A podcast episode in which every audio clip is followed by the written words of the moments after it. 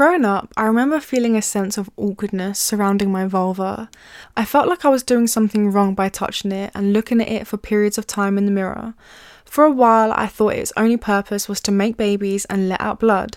I first found out about periods through a film when I was 10.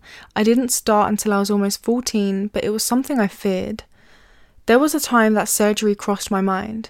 For some reason, we'd always watched embarrassing bodies when I was younger, and there was one woman who wanted surgery for her uneven labia minora. While she had every right to get the surgery, it made me look at my own unevenness and feel like mine too was abnormal or embarrassing, when actually, as an adult, I've realised it's incredibly common and nothing to be ashamed of. I've also gone through stages of feeling like it's too fat. Now I'm finally at a stage of acceptance with only a few days of feeling a bit weird about it all. One of my exes told me that it has character, and I think that's the best description, really. My vulva is not just there for me to have babies and periods, it performs many other functions, and I love it.